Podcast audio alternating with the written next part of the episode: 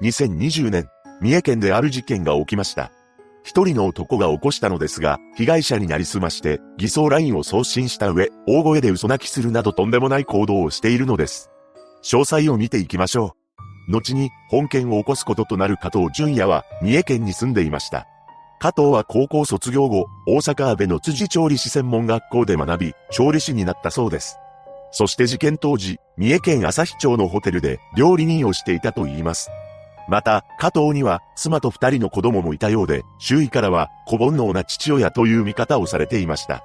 何でも、町内でも用し物があると、積極的に手伝いをして、地域の住民とも交流しており、奥さんと仲良しな姿を見せていたそうなのです。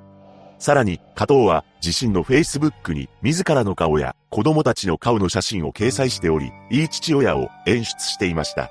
その一方、本件で被害者となる A 子さんは、三人兄弟の末っ子で、思いやり溢れる心優しい女性だったと言います。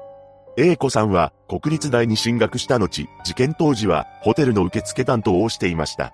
彼女は明るい性格の持ち主で、後輩たちのお手本にもなっており、真面目に仕事をこなしていたのです。しかし、加藤と A 子さんは、同じホテルに勤めていたため、必然的に出会ってしまうのです。加藤は料理人、英子さんは受付であり、13歳も年が離れていましたが、やがて仲を深めてしまいます。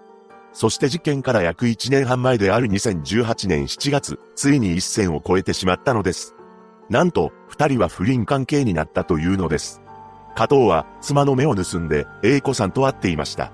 しかし、二人があらぬ関係になった翌年、加藤はさらにとんでもないことをしでかしていたのです。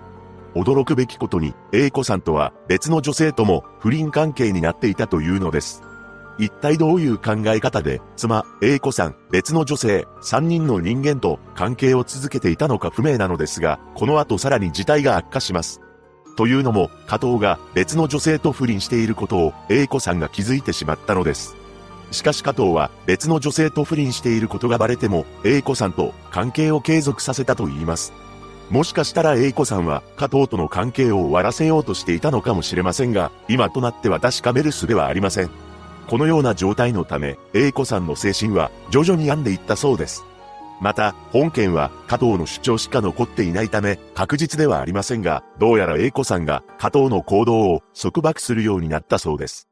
実際、日常的に LINE での連絡を求められていたらしく、ある1週間の LINE の送受信の回数は、1961回にも上っており、1日平均280回の送受信がされていました。これは、証拠として提出された資料のため、確実なやり取りの回数です。送受信が1日平均280回ということは、2人は同じ職場で働きつつ、1日中やり取りをしていたのだろうと思われます。また、後の裁判で、加藤の弁護人が、A 子さんから、1日に何度も LINE のやり取りを求められていたと主張しているため、もしかしたら LINE でやり取りをすることで、A 子さんは安心していたのかもしれません。そもそも加藤から近づいたのか、A 子さんから近づいたのか、そのあたりも加藤しか真実を知る者がいないため、断言はできませんが、何にせよ、周囲に相談できるような関係性ではなく、精神が病んでしまうのも仕方ありません。また、これも加藤の主張なのですが、A 子さんの束縛に関するエピソードは、連絡頻度以外にもありました。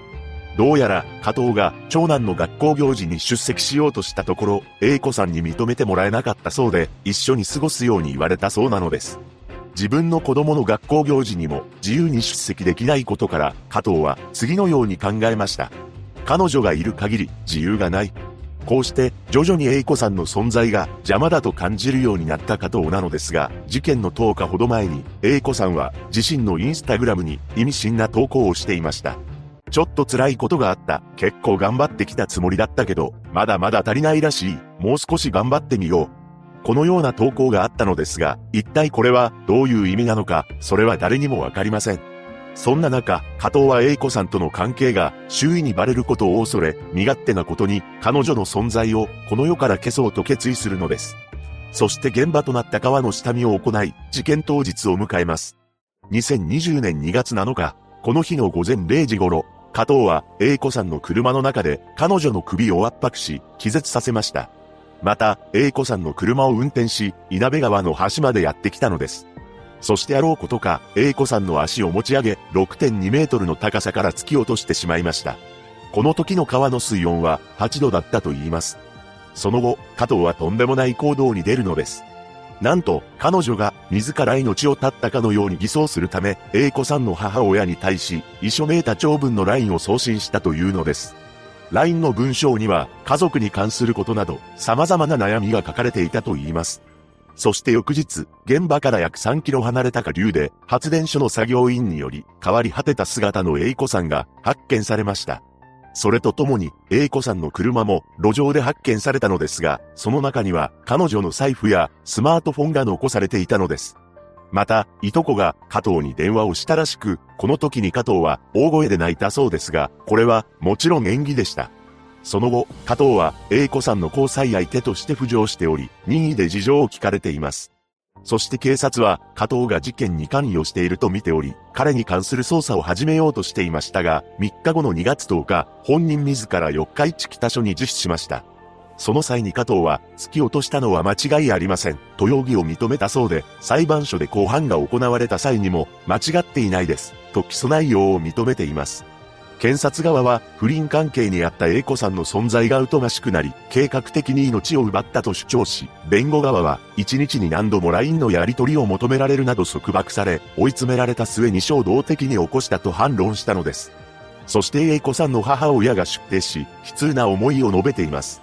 娘がしていた行為については知らなかった。でももう娘に確認することはできません。世間の人はとんでもない娘と思う人もいると思います。裁判員の皆さん、どうか29年生きてきた娘を理解してやってください。あの偽装ラインを読まされた家族の気持ちを考えてください。娘に会って話がしたいです。生きている娘を返してください。